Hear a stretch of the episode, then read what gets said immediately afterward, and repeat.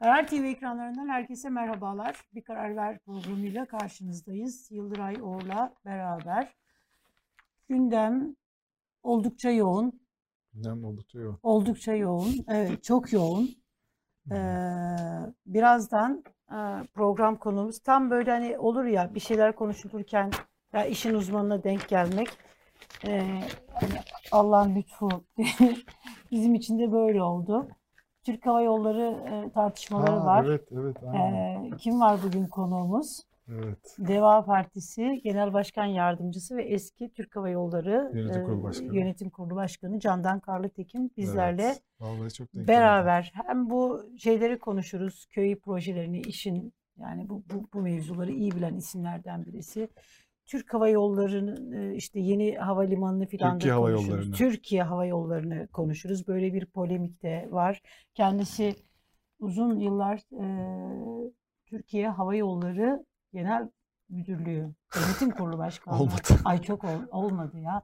Türkiye Hava Yolları e, Yönetim Kurulu yani çok zorlanıyor. Ben burada Türk Hava şey öyle. ya ben burada Meral Akşener'in şeyindeyim yani onun söylediği gibi. Türk Hava Yolları bu ne ya Türkiye Hava Yolları. Yani bütün her şey çözüldü çözüldü. Ülkenin bu kadar sorunu var. Kala kala böyle Türk Türk Hava Yolları mı olsun uçakta? Türkiye Hava Yolları mı? Bunları bir konuşalım. Candan Karlıtekin'le beraber. Ama sadece onu değil. Bu Türk, Türk Hava Yolları, Türkiye Yeni Havalimanı. Eee bura o kadar büyük bir yani sen de aynı şeyi bütün işte kullananlar. Ben mesela kullanmak istemiyorum orayı. O kadar uzun. Bütün her şeyin bir büyüğünü yapma sevdası var ya. Böyle hani bir Türk işte Arap geleneği böyle ihtişamlı yapılar. Yani o kadar büyük, o kadar büyük. Yürüyorsun, yürüyorsun, yürüyorsun. Yani şey hissettiriyorum. Devletin beni böyle özel spora çıkarttı. Yani spor yapmamı istiyor. Hani halk tembel. E, O zaman size ben burada spor yaptıracağım. Yani bu kadar işlevsiz, bu kadar böyle uzun, gereksiz bir büyüklük, bu kadar büyük hava limanı yapılmasına rağmen en büyük sorun neydi? Şeylere, körüklere yaklaşamamız. E, yeni havalimanında da uçakların büyük bir çoğunluğu körüklere yaklaşamıyor. Yine duruyorsun, yine arabaya biniyorsun, otobüslere. Oradan tekrar böyle taşın. Oradan indikten sonra bir daha böyle bir şey yapıyorsun filan. Böyle e, tuhaf bir, bir durum. E, bu, bunları da sormak istiyorum ben Candan Karlıtekin'e. Akaryakıt 30 lira barajını da aştı. Aşmış. Evet. Takip Aştı ediyorsundur ya. Aşmış. Yani. Nasıl açtı ya? En Ya ben arabam aldım. olsa Yıldıray sürekli böyle elimde telefon şey yaparım. Motorine ne kadar zam geldi. Evde bo- boş bulduğum bidonlara böyle hani pet şişelere falan gider benzin doldururdum herhalde. Ucuzdan alayım falan diye. Ay çok ilginç bir şey gördüm de aklıma. onu. Gerçekten mi? Ne gördün? Süleyman Soylu Hakan Ural'ın programına çıkıyormuş. Şaka yapıyorsun. Evet. Hakan- Olmuş hatta çıkmış. Bugün çıkmış. Hakan, Hakan Ural Ural'ın ve mı? Kanal D'de yayınlanan Hakan Ural'la Nur Tuğba Namlı'nın konuğu olacağım diye kendisi diyormuş. Ya bu şey değil mi? Magazin programı değil mi? Evet. Bildiğimiz Hakan Ural değil mi? Başka Tabii, bir Hakan. tabii. Bazen isim benzerliği oluyor ya. Hakan Ural meşhur. Ay, e, Ne Hakan Ural. konuştular acaba? Çok merak ettim şimdi. Onu- Biz Aa. o kabul program izleyelim. Şaka gibi ya. Bizim programın daha eğlenceli Ya enteresan kesin. bir isim tabii Süley- Süleyman Soylu. Şimdi şey var ya gerçekten hani böyle filmlere mesela Aziz Nesin hayatta olsa Süleyman Soylu üzerinden ne hikayeler yazardı. Gerçekten diyorum ne hikayeler yazardı. Yani böyle hani artık hani Türk tipik siyasetçi böyle hani bu- bununla bile açıklanamayacak birisi. Mesela şey var sel oluyor. Hemen gidiyor çizmelerini kapıyor hazırda bekliyor onu. Mesela şöyle herhalde. Ben mesela Süleyman Soylu'yu şöyle e, şey yapıyorum hayal ediyorum. Gardırobunda mesela sele koşma, sel işte hani algı böyle hani algıyı yönetme. Bütün her şey algı üzerinden. Deprem, deprem kıyafeti var. Mesela bir tane bir fotoğrafı var. Dün biz onu böyle vaktimiz olmadı, konuşamadık. O benim dikkatimden kaçmış. Keşke arkadaşlar onu verebilse. Vallahi çıkmış ya Yıldıray. Evet evet değil mi? Ay Ama gerçek şey Zoom'dan katılmış herhalde yok. Canlı yayın ya. Zoom ne yani? Zoom. Kadar vizyonsuz Zoom. Zoom. Tabii ki canlı yayına katılmış. Yani. Ya Zoom değil kardeşim. Yani Kanal Ankara'dan D'nin- katılmış. Yani. Ankara'dan katılmış. A- ama şöyle makamından katılmış. Makamından evet. Canlı Ne yayın konuştu arabası acaba? getirmiş. Arkadaşlar bize not düşerse Evet. biraz magazin Tablo gibi çıkmış ya bu ekranda böyle fotoğraf var yani üç boyutlu fotoğraf böyle şeyler Evet, gibi. Hakan Ural çok ciddi. Evet. Şey hani birazdan böyle bir film repliği falan gelecek gibi. Ya buradan nasıl bir magazin hani neyse Süleyman Soylu'nun şeyi vardı. program selin içerisine girmiş, yürüyor orada tamam? Yanında kalabalık onlar da yürüyorlar. Ondan sonra böyle şey e, selin içerisine yürüyor. Ağaçta mesela bir tutunmaya çalışıyor. Mesela ben o fotoğrafı gördüğümde yabancı birisi olsam o fotoğrafı gördüğümde derim ki İçişleri Bakanı sel sel mağduru yakalanmış hani mağdur olmuş kurtarılmayı bekliyor filan gibi. E, bu Mansur Yavaş'la olan şeyinde de Evet. çok e, Ama işte e, yani biraz algı her şey. evet.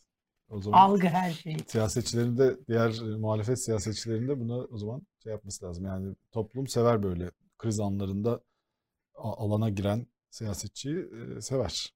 Yani bu iyi bir şey midir, kötü bir şey midir? Siya yani yöneticinin görevi an, an kurtarma operasyonunun doğrudan içinde olmak mıdır yoksa hani yönetme merkezinde olmak mıdır? İyi yönetim nedir?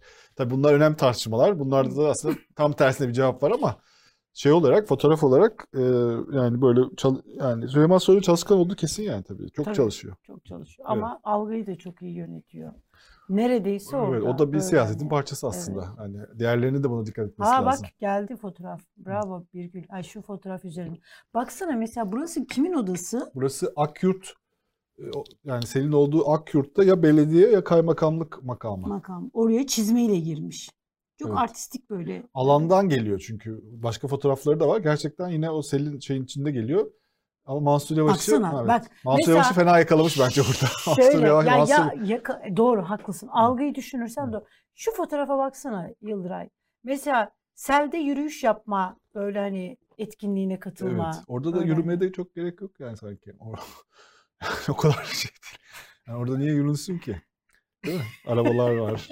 Yani vatandaşlar da yürümüyor sanki. Yani böyle bir kurtarma operasyonu gibi Ağaca sarılan bir Neyse hani çok var. şey yapmayalım Neyse. şimdi. Evet, Yani belki de bence gerçekten de orada yürümesi gerekiyordur. Bu şey çok ilginç yani dün biz tabii e, bunu bizden sonra oldu. E, Kılıçdaroğlu'nun dünkü konuşması. Evet. Yani şu cümleler özellikle.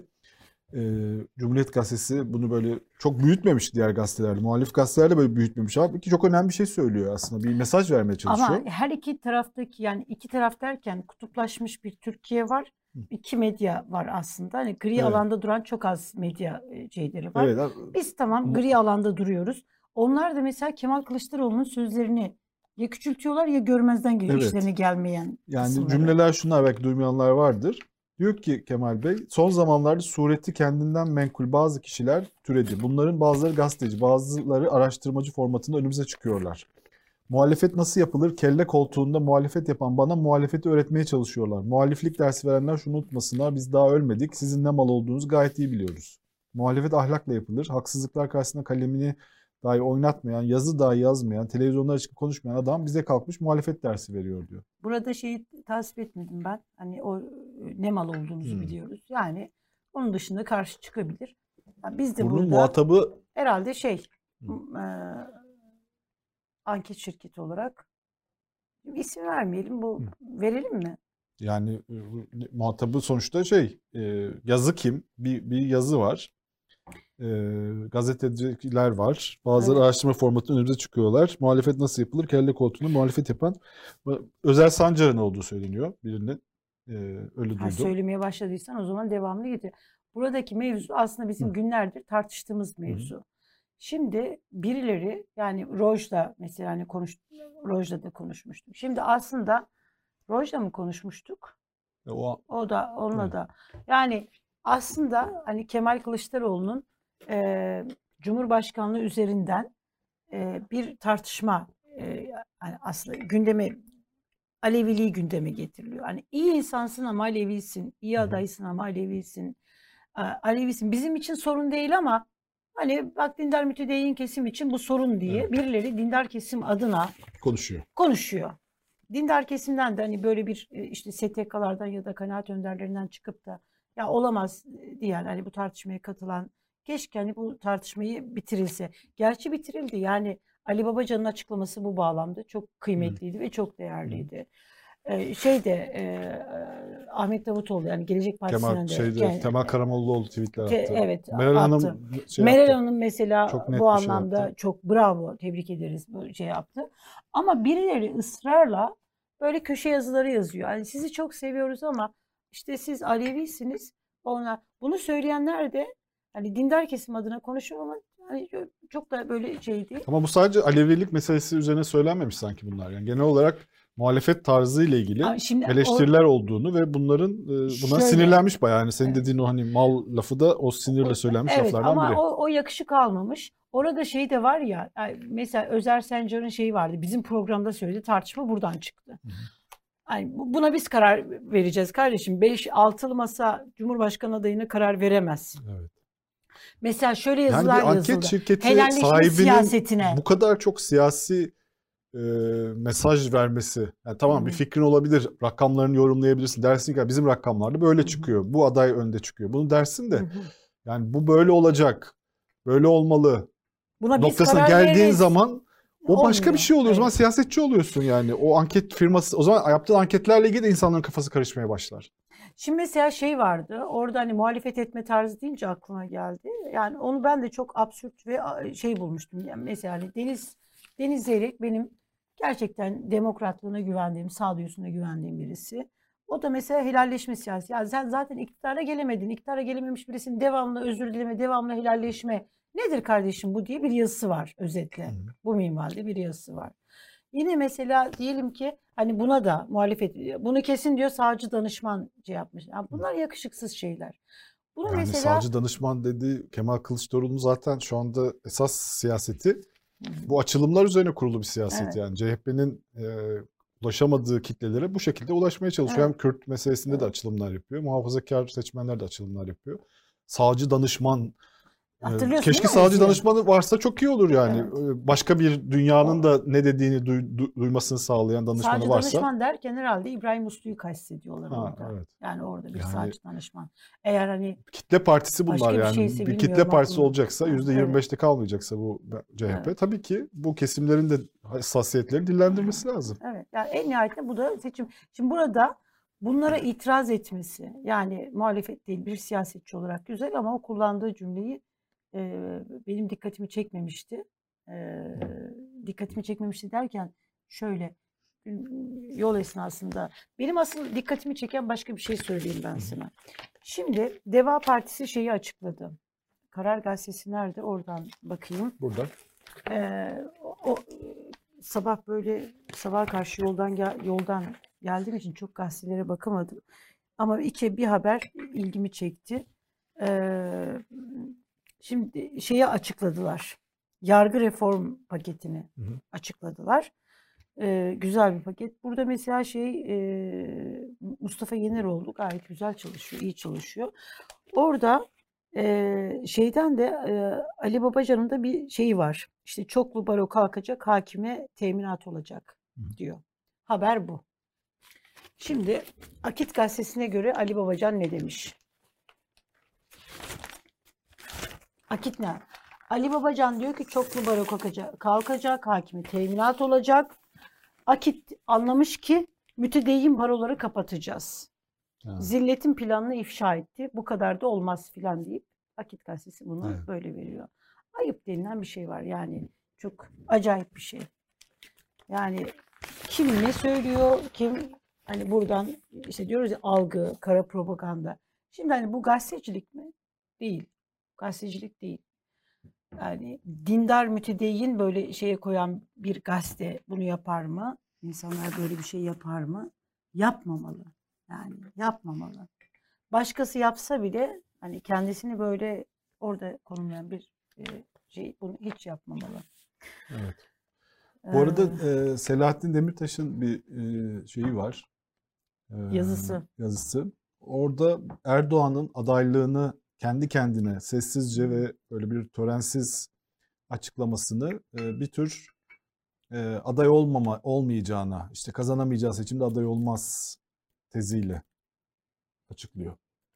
Yani aday olmayacak. Şimdiden hani böyle erkenden bunu açıkladı ki yani az zaman kala açıklasaydı geri dönmesi zor olurdu diyor İddiasını özetle. kaybetti diyor. İddiasını kaybettiğini de hatta gösteriyor diyor. evet. Sessiz sedasız hani bunun Yerine birisini bir barışçıl geçiş şey olarak aday olmayacağını iddia ediyor. Böyle bir ihtimal olabileceğini söylüyor. Bu da ilginç. Sana böyle bir ihtimal mesela Er- ben burada Ben onu çok Erdoğan'ı tanımadıklarını düşünüyorum. Evet.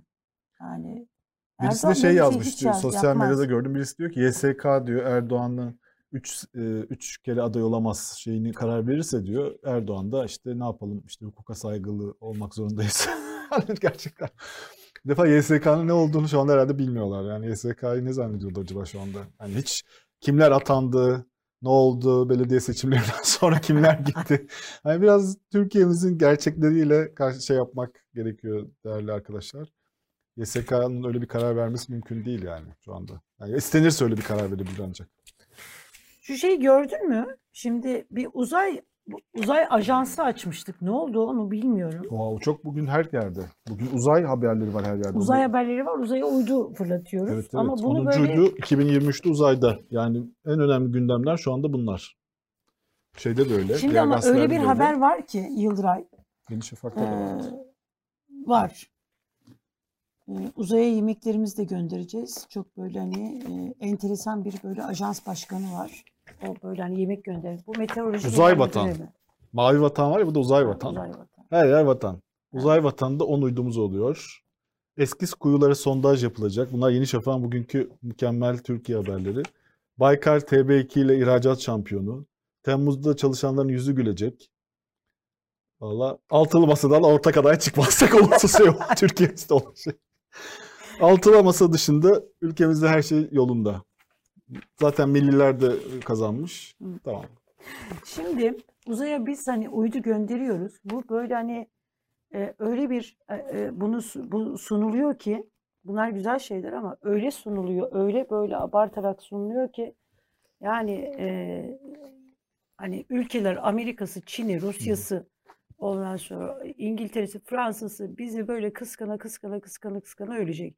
Bunlar güzel şeyler ama yani bu artık yani o kadar normal ki hani sanki uzaya ilk uyduyu biz fırlatıyoruz. 10'uncuyu fırlatıyoruz. Bütün herkesi geride bıraktık. Uzayda işte uydusu olan ülkeler arasında ilk 5'e girmişiz, ilk 3'e girmişiz gibi bir şey var. Ama bu seçim kampanyasında hem bu uzay meselesi hem de bu Ay'a gönderilecek insan meselesi çok önemli bir yer tutacak. Yani. Tutacak Bunun üzerine ama- bayağı bir hani işte gelecek vizyonu inşa edilecek. Öyle ama gerçek bu değil. Hani şey var ya öyle bir dönemden geçiyoruz ki gerçek ne şey ne. Ama Kardeşim, bence Amerika'nın mesela muhalefetin bu konuda şey 1327 yapmaması uydusu lazım. var. Evet öyle ama muhalefetin bu konuda Ayasofya'daki stratejiyi izlemesi lazım. Evet. Yani hani nasıl şeyde Muharrem İnce secdesi zor gitti kullanılmasın diye.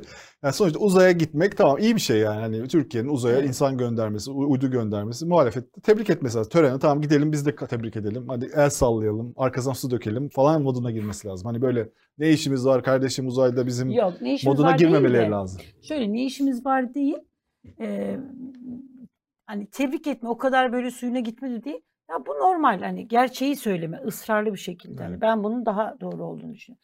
Ya kardeşim 1327 Amerika Elon Musk'ın işte gönderdiği uydu sayısı bile Türkiye'den daha fazla. Elon Musk ya.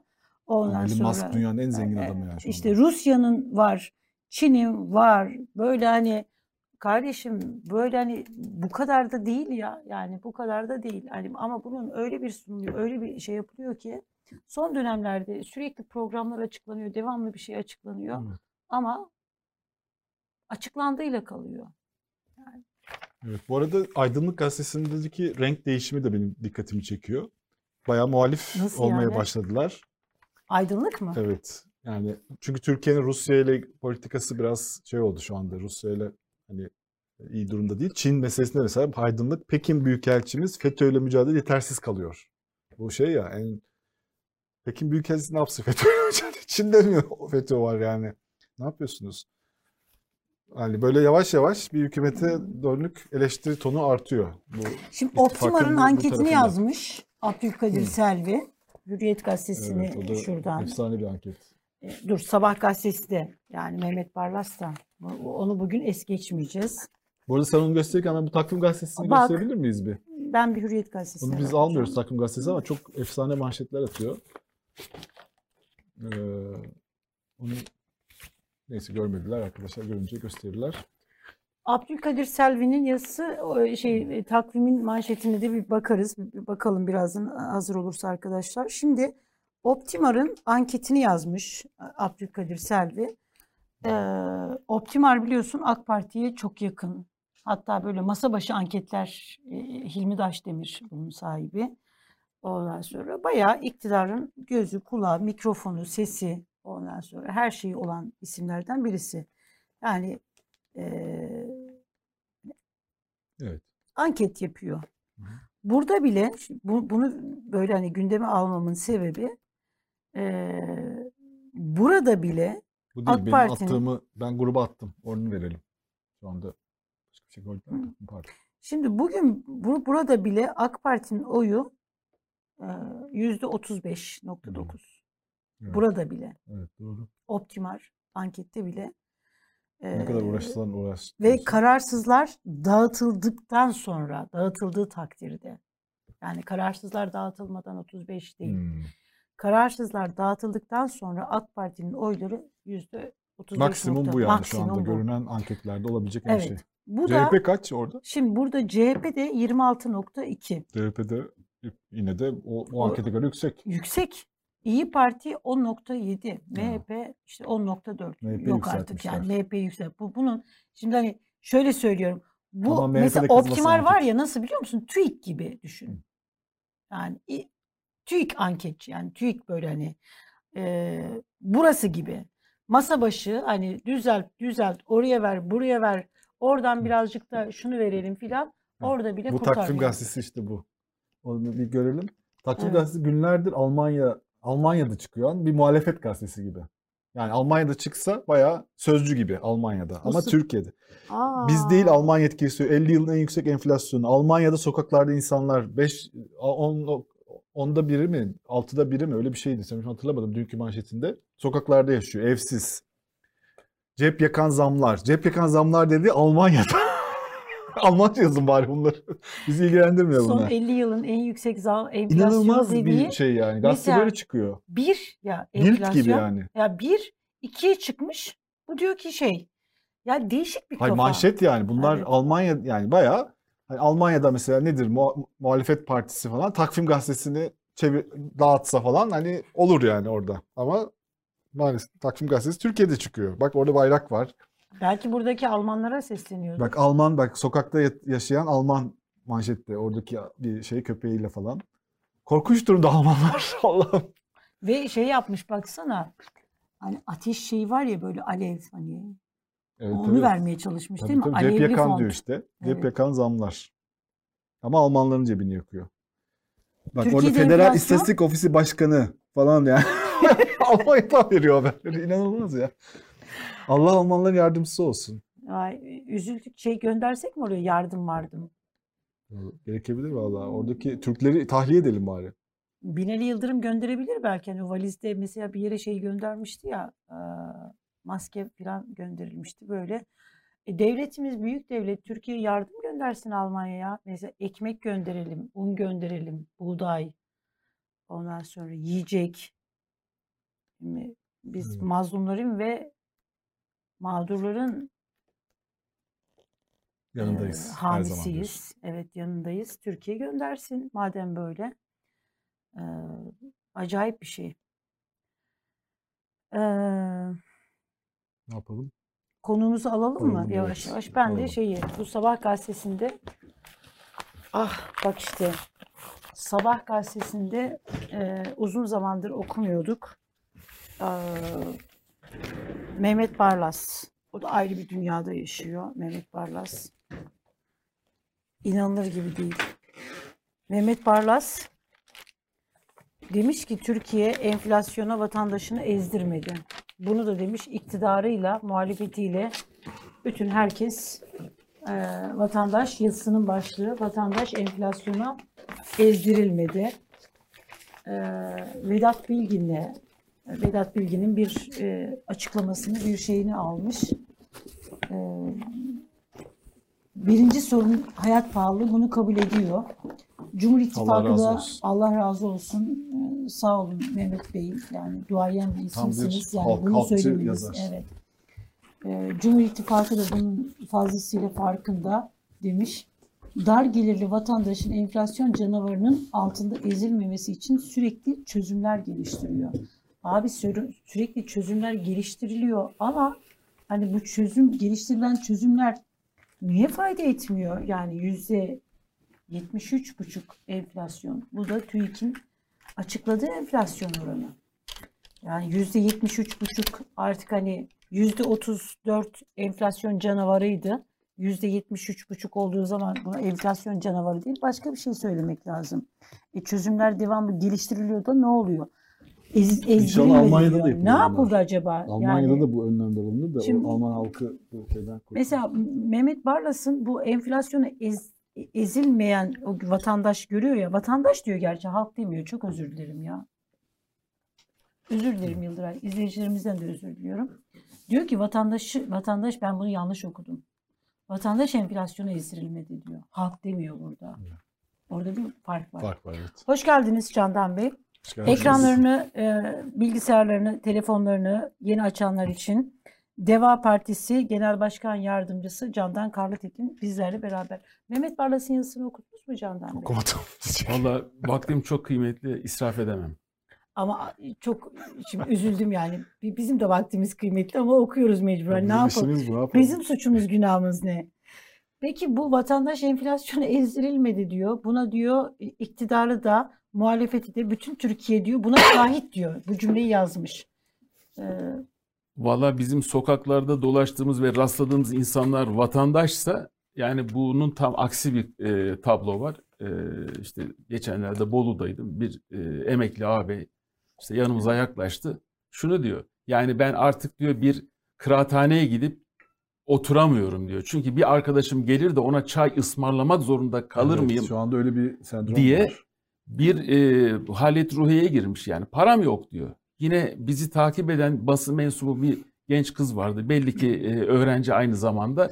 İşte yerel bir gazeteden fotoğraflasın, takip etsin bizim oradaki gelişmeleri diye gönderilmiş. Bir ara bir fırsat buldu. Ya dedi tamam dedi yani çok güzel şeylerden bahsediyorsunuz ama ben dedi toplu taşımaya verecek param yok dedi. Ve işte bir öğrenci işte bir part time iş bulmuş. Yani Türkiye bunları yaşıyor. Bu Siz arkadaşlar çevre e, orada çevre toplantısı yapıyordunuz değil tabii mi? Ekoloji e, çevre. o da ve çok güzel şeyler bahsediyorsunuz ama. Tabii yani o, e, çok sofistike kalıyor e, Evet. onlar. Yani vatandaşın gerçek gündemi enflasyon altında altında ezilmek hakikaten. Biraz önce sizle konuşurken söylediğiniz hani siz sık sık e, parti e, görevlileri Ankara'ya gidiyorsunuz, geliyorsunuz. Onun ne kadar masraflı olduğunu anlattınız. Aslında çok ilginçti o söylediğiniz şeyde. Yani uçak fiyatları, siz eski Türk Hava Yolları Yönetim Kurulu Evet. Başkanısınız. Evet. Yani gerçekten de şu anda şey durumda yani dokunulmayacak duruma gelmiş durumda. Orta sınıflar için bile. Yani şöyle söyleyeyim, evinizin kapısını açıp burnunuzu dışarı çıkardığınız andan itibaren inanılmaz bir para çıkışı oluyor cebinizden. Yani seyahat edin, etmeyin, başka bir şey yapın. Yani bu böyle can dayanacak gibi değil. Yani vatandaş hakikaten, yani ben orta halli bir insan olarak yani bunun hayatımda e, ciddi bir şekilde hayatımı etkilediğini görüyorum. Yani fakir fukaraya Allah yardım etsin. Yani onlar ne yapıyor bilmiyorum. enflasyona ezdirmeyeceğiz diyor ya iktidar devamlı. Bunu sadece hani e, e, de şeyde Mehmet Barlas da bunun tanı yani şahit şahidi buna şey yapıyor. Diyor ki evet diyor ezdirilmedi. Buna Türkiye'de şahit ben de şahidim diyor. Bir anlamda bu yazı o anlama geliyor. Yani vatandaşın enflasyona e, vatandaş ne olursa enflasyona şey yapılmış olur, ezilmiş olur. Enflasyona enflasyon altında ezilmek ezilmenin göstergesi nedir? Ya şöyle şimdi vatandaşı enflasyona ezdirmenin göstergesini vatandaş yaşıyor. Bizim vatandaşa ne yaşadığını anlatmamıza gerek yok. Onlar gerekli tepkiyi zamanında gösterecek. Enflasyonu kim yaratıyor? İşin o tarafına bakmak lazım. Yani siz Türkiye'de korkunç bir e, kaynak israfı yapıyorsanız, servet transferi yapıyorsanız, yani ortada düşünün e, eskiden biz e, aynı kaptan yerdik evde. E, benim çocukluk yıllarında artık öyle bir şey yok tabii. Yani herkesin elinde bir kaşık vardı. Hatta bazı hızlı yiyenler daha iyi doyardı. Şimdi bir kap düşünün Türkiye'de. E, insanların elinde kaşık vardı, hükümetin elinde de kaşık vardı. Şimdi bunlar kepçeyi aldılar, ellerine herkese çay kaşığı verdiler.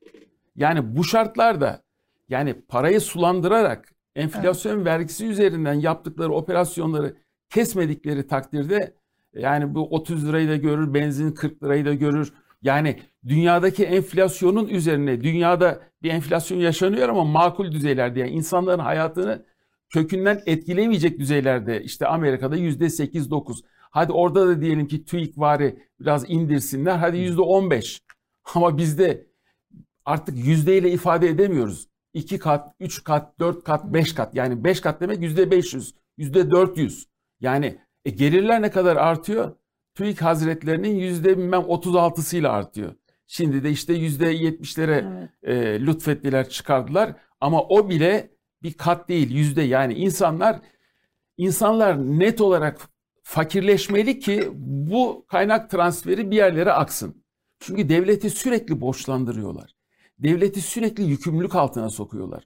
Böylelikle onların ödenmesi için e, artık e, vergi toplayacak, e, ondan sonra iç borçlanma yapacak, ne bileyim para basacak, işte iç kredi genişlemesi yapıyorlar, o da enflasyonu azdırıyor. Yani ne yaparlarsa yapsınlar kökendeki problem yani enflasyonu yaratan olguyu önlemedikleri için, onu önlemeyi hiçbir şekilde düşünmedikleri için kendi lükslerinden yani feragat etmeyi düşünmedikleri için de e, bu böyle devam ediyor. Ve e, enteresan bir şekilde kendilerini de inandırmış durumdalar. Yani halkın geçmişteki bir takım travmalar yüzünden, bir takım ideolojik kamplaşmalar yüzünden onlara verdikleri desteğin ila nihaya sürecine dair onlarda böyle naif bir yaklaşım var herhalde diyorum. Başka bir izahı Bunu yok. Biraz açabilir misiniz Candan Bey? Şimdi hani burada yani bir iktidar en nihayetinde bir siyasi parti iktidarda kalabilmek için ülkeyi iyi yönetmesi lazım ki sandıkta da halktan oy alsın. Siz diyorsunuz ki ideolojik kamplaşma üzerinden verilen destek işte hani bu kimlik siyaseti, inanç siyaseten, inanç üzerinden yürütülen şey, bu söylemler e, karşılık bulacağına inanıyorlar. O yüzden de ülkeyi düzeltmek gibi bir şeyin içerisine girmiyorlar mı diyorsunuz? Yani öyle bir yani şöyle söyleyeyim. Bir kere onlar e, kendilerinin bir programı var. Yani kendi zenginliğini yaratmak dahil e, bir takım kaynakları bir takım yerlere o servet transferi dediğim işin kökeninde o var. Bunu e, veri kabul ediyorlar. Yani hiç buraya dönüp şey gibi yani ben sürekli kebap yiyeyim ama hiç e, kalp damar hastalıklarım olmasın. Ya kardeşim değil. Periz yapacaksın. Sen de diyet yapacaksın. Sen diyet yapmadıkça, devletteki obeziteyi evet. gidermedikçe, bu servet transferine, bu kaynak israfına dur demedikçe, kaynakları akılcı, makul öncelikler çerçevesinde dağıtmadıkça sen bu enflasyonun kökünü e, kazıyamazsın. Yani onun için ben bunları e, yapayım edeyim, e, ondan sonra geri ne yapmak gerekiyor? En nihayeti enflasyon üzerinden millete yüklenmek zorundasın. Çünkü dünyada da itibarın kalmadı. Dünyada da kimse sana itibar edip de al kardeşim bu parayı biz başka yerde yeterli getiri sağlayamıyoruz sizde bayağı hala bir potansiyel var demiyor. Çünkü artık Türkiye'nin iflas riski konuşuluyor. İşte CDS e, primlerinin nerelere geldiğini biliyorsunuz. Yani e, parasını alabileceği konusunda şüpheler olduğu için e, sonuç itibariyle dışarıda kesti ve bitti. Bütün kaynaklar bitti. Yani e, maalesef e, dediğim gibi e, kendileri periz yapmayı düşünmedikleri için ondan sonra milletin işte maneviyatına, şusuna, busuna hitap ederek ayakta kalmaya çalışıyorlar. Sosyal yardımlarla ayakta kalmaya çalışıyorlardı ve büyük oranda başarmışlardı. Çünkü halkımızın zaten çok mütevazi bir yaşam seviyesi var. Öyle lüksü yok, bilmem nesi yok. O yapılan sosyal yardımlarla belli seviyede bir e, hayatlarını idame ettirebiliyorlardı. Şimdi yaptıkları sosyal yardımlar da işe para yaramaz. etmez oldu, işe yaramaz oldu. Yani leblebi çekirdek parası bile değil şu anda. Onun için e, başları dertte ama başlarının dertte olduğunu farkında değiller ya da inanmak istemiyorlar. Hastanın hastalığını kabullenmemesi gibi E şöyle yapıla, yapacak bir yeni bir hikayeleri yok, yeni bir açılımları yok. Onun için bol bol lüzumsuz e, gündem üretiyorlar. Yani boş beleş laflarla. Çünkü yapılacak bir şeyler işte geçen Maliye Bakanlığı işte bir açıklama yapacağız açıklaması yaptı. Bekliyoruz acaba ne olabilir? Hani ben Tansu Çiller zamanındaki süper bono gibi bir şey çıkaracaklar. İşte enflasyon atıyorum %150-160 civarında olduğunu tahmin ediyoruz. İşte %200 faizli bir süper bono e, bir kereliğine sıkı bir para toplayacaklar. İşte onunla bir 3-5 ay e, yelkenleri şişirecekler. Ama bu sırada da yapısal e, önlemleri alıp Türkiye'yi bu obeziteden, diğer hastalıklardan, kamu yönetiminden, tek adam rejiminin hastalıklarından kurtaracaklar ve böylelikle evet biz bir defaya mahsus süper bir faiz verilecek, o kaynak sağlanacak ama o dönemin sonunda da artık ekonominin işleyişi normal kendi seyrine gelecek diye bir e, açıkçası ümitlendim ben. Ama yani kesinlikle Belki e, yaparlar böyle, bunu. Çok iyi anlattınız. Formül Yapsınlar olabilir. kardeşim yapsınlar. Yani bizim derdimiz yani memleket rezil rüsva olsun sürünsün ve biz iktidara gelelim mantığı da değil. Tabii biz iktidara gelmeye çalışıyoruz. Çünkü biliyoruz yani bunların bir niyetleri yok. İki kabiliyetleri yok. Üç kadroları yok. Yani bu şekilde zaten herhangi bir çözüm üretmeleri mümkün değil. Peki nedir seçime doğru sizce kafalarındaki yani böyle bu kadar kötü tabloyla e, gitmeyi herhalde düşünmüyorlardır. Ne yapacaklarını düşünüyorsunuz seçime Ya, doğru? Ben meşru düzen içerisinde yapılabilecek hiçbir şey görmüyorum. Yani hani şöyle bir mantık vardı. Ya Allah büyük sanki öbür zaman büyük değil yani. İşte taş düşer, ayı çıkar, bilmem bir şey olur. Yani bir olağanüstü bir Öyle durum bir olur. plan yok Ya yani. bir, bir şey olur. Yani yine biz ayakta kalırız. Mantık bu. Ya böyle böyle bir mantıkla bir devlet götürülebilir mi? Bir kere bunlar devlet adamı değil. Anlatabiliyor muyum? Bunlar e, şey gibi yani CEO da diyemeyeceğim yani. Çünkü CEO şirketinin karlılığını düşünür, verimliliğini düşünür, kaynaklarını uygun kullanır, işte iyi ürün çıkarır. Bunlarda ürün yok, kaynak kullanımı yok, şirketin karlılığına dair bir şey yok. Bu şekilde devlet adamı hiç değiller. Evet. Peki bu e, biraz önce dediniz ki bazı lüzumsuz gündemler ortaya atıyorlar. Bir tanesi şu anda tartışılıyor. Lüzumlu mu lüzumsuz mu siz bize söyleyin. E, çünkü siz eski Türk Hava Yolları Yönetim Kurulu Ben de Başkanısınız. korkuyordum konu buraya gelecek. Gelecek tabii ki. E, şimdi Siz gelmeden önce zaten konuyu buraya Cumhurbaşkanı- getireceğimizi söyledik biz. söylediniz, ilan ettik. Herkes bekliyor şu an tersini ne diyeceğinizi. Yani bu Türk Hava Yolları işte bir Türkiye kampanyası yapıldı aslında. İşte Hı. Turkey Türkiye'ye çevrildi. Çünkü Turkey Hindi demek. İşte bize Hindi diyorlar. Yıllardır böyle bir kompleksimiz var.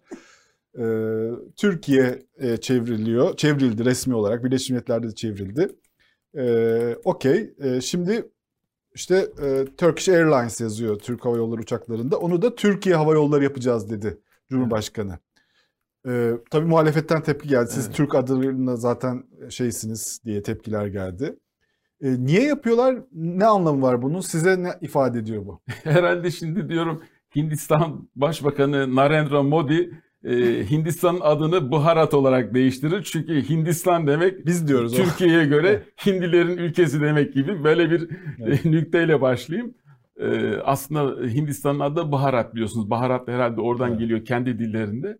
Ya şimdi bu yine e, şöyle söyleyeyim. Eskiden küçükken annem e, ev işi yapacak, işte yemek pişirecek falan. O sırada ben rahat vermiyorum kendisine. Derdi ki git komşuya sana oyalama kağıdı versin. Rahmetli bir Süheyla teyzemiz vardı. Ben giderdim çalardım. Süheyla teyze annem oyalama kağıdı istiyor. Kadın anlardı tabii. Hemen beni içeri alırdı. İşte eyler vesaire falan. Ben unuturum tabii ne istediğimi. Bu sırada annem işte yemeği pişirir, evi temizler falan. Ben de gerisin geriye giderim. Ne kadar iyi komşular Şimdi varmış eskiden. eskiden böyleydi. Şimdi e, oyalama kağıdı bunlar. Yani milletin eline verip gideceksiniz. Bir kere şirketin adı Türk Hava Yolları Anonim Ortaklığı. Anonim şirketi bile değil. Hmm. Yani 1933'te kurulmuş bir şirket. E, ne demek bu yani? Yani şirket ortak, şirket demek Arapçası ortaklığın. Yani şirketin adı bile anonim ortaklığı. Türk Hava Yolları Anonim Ortaklığı. Şimdi yıllardır bize e, klişe olarak e, zihnimize yerleşmiş bir şeyi Türk Hava Yolları değil de Türkiye Hava Yolları filan. Yani bunun amacı ne?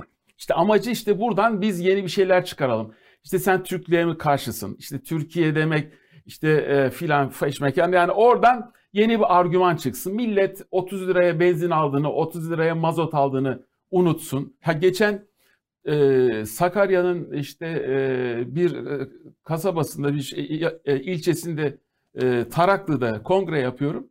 Bir e, esnaf dedi ki ya son zamanlarda şöyle bir vakayla karşılaşır oldum. Yolda gidiyorum insanların biri orada bir araba var e, otostop yapıyor. Duruyorum çünkü tanıdık yüzler o çevrede.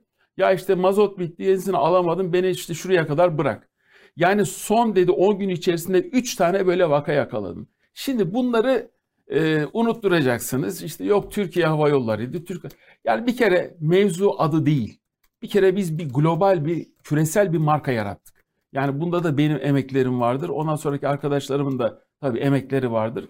Müthiş bir marka yarattık ve Türkiye'de bakarsanız marka değeri olarak dünyada e, birinci gelen bir şirket. Yani şimdi kalkıp büyük özverilerle, büyük bedellerle oluşturulmuş bu marka değerini tekrar e, çukurun dibine gömmenin alemi yok. Bir kere e, sizin de mesela Karar TV diyorsunuz ama sizin ticaret sicilindeki adınız muhtemelen farklı bir şeydir. Karar TV bir marka ama sizin ticari ünvanınız işte bilmem kim işte yayıncılık, basıncılık, limited anonim şirketi filandır.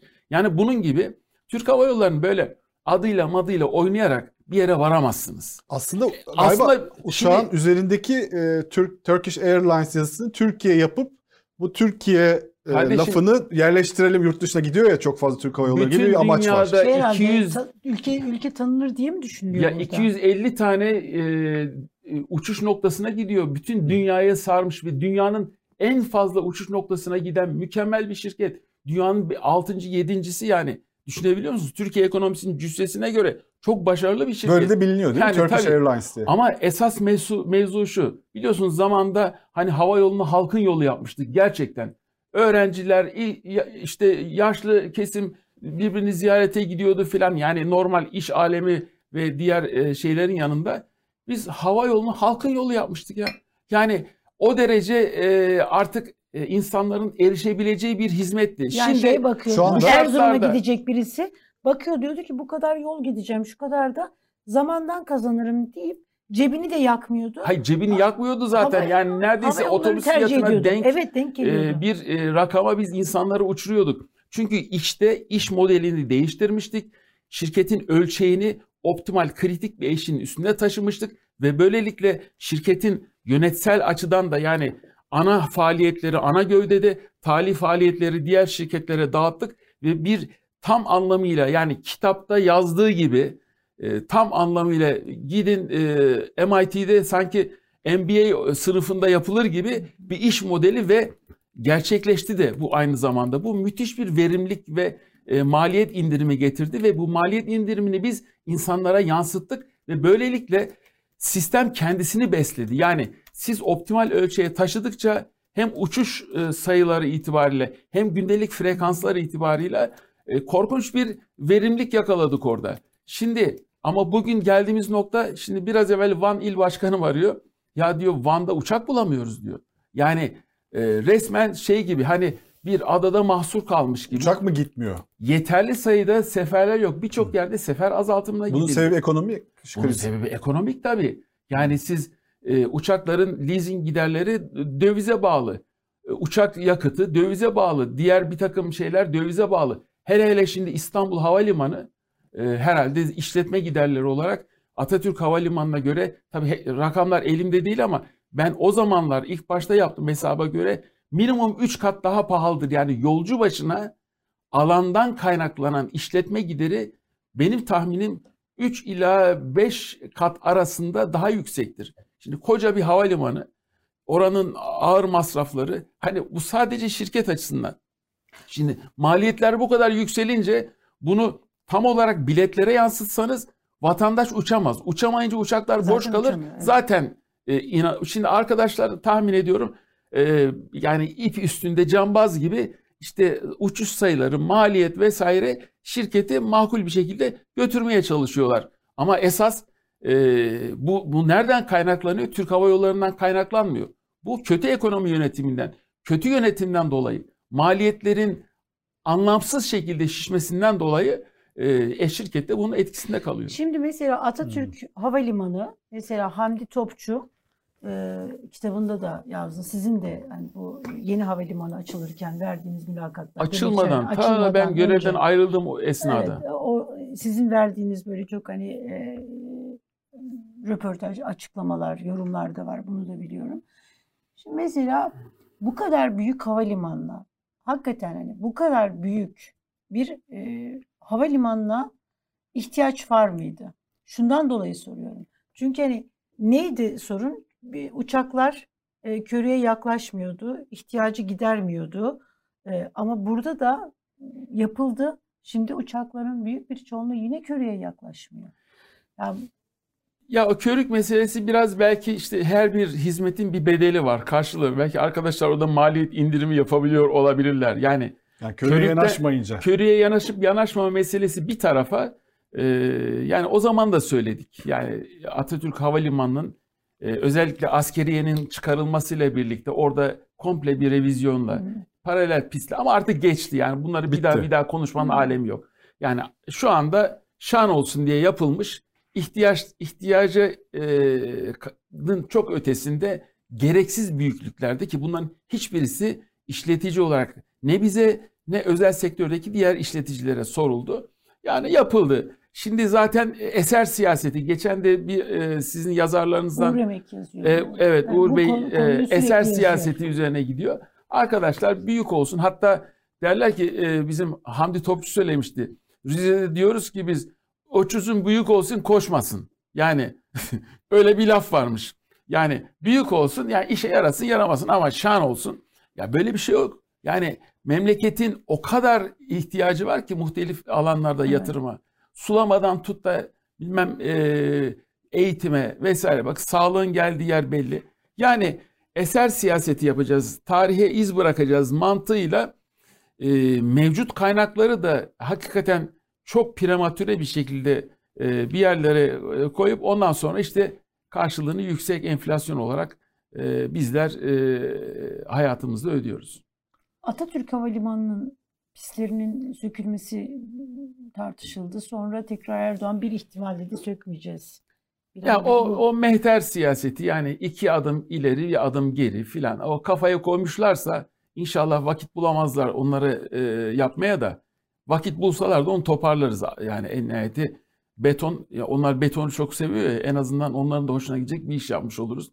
Yani oradaki beton şeyin zaten hasta Sahra Hastanesi'nin oraya yapılması başlı başına bir kepazelik. O da zaten yani. şu an çalışmıyor değil mi? Şu an? Yani ne olacak yani e, ya Allah aşkına düşünün ya bu kadar paranın savrulduğu yani hani millete diyorlar ki ver e, kavurmayı gör savurmayı. Ya millette kavurma değil şey yok ya. Yani ekmek yok. Ekmek... Onu da galiba birisi hediye etmişti galiba Sahra Hastanesi bir iş adamları. Öyle bir şey de var ya ben yaptırayım ya, oraya kardeşim kim, bir hastane. Kim kimseye böyle bir şey hediye eder Allah aşkına? Ya o bir takım vakıflara yapılan bağışlar, oraya buraya yapılan bir, bir takım şeyler. Yani. Bunların her birisi devlet Beytülmal'dan şu kadar para ben sana şu e, proje çerçevesinde aktarayım. Sen de onun e, bilmem KDV'sini, zekatını şuraya yatır falan. Şimdi Bunlar bu, iş değil. Bu Türk Hava Yolları, e, Türkiye Hava Yolları meselesine tekrar dönersek izleyicilerimiz de bunu çok herkes tartışıyor. Bugün e, parti gruplarında da konuşuluyor bu. E, Türk e, Turkish Airlines adı e, yani marka değeri açısından marka. Yani buna çalışıldı değil mi? Yani TH biz TH diye biliyoruz ama yabancılar Turkish Airlines diye biliyorlar yani bu şeyi. E tabii çünkü biz Türkiye sınırlarını aşan bütün dünyada geçerli olan bir hizmet sunmak üzere bir ürün ortaya getirdik. Bu ürünün de adı Turkish Airlines. Yani e, işte biliyorsunuz uluslararası yayın yapan CNN International, e, işte British e, BBC, efendim El Cezire bütün bunlarda yıllar önce reklamlara başladık.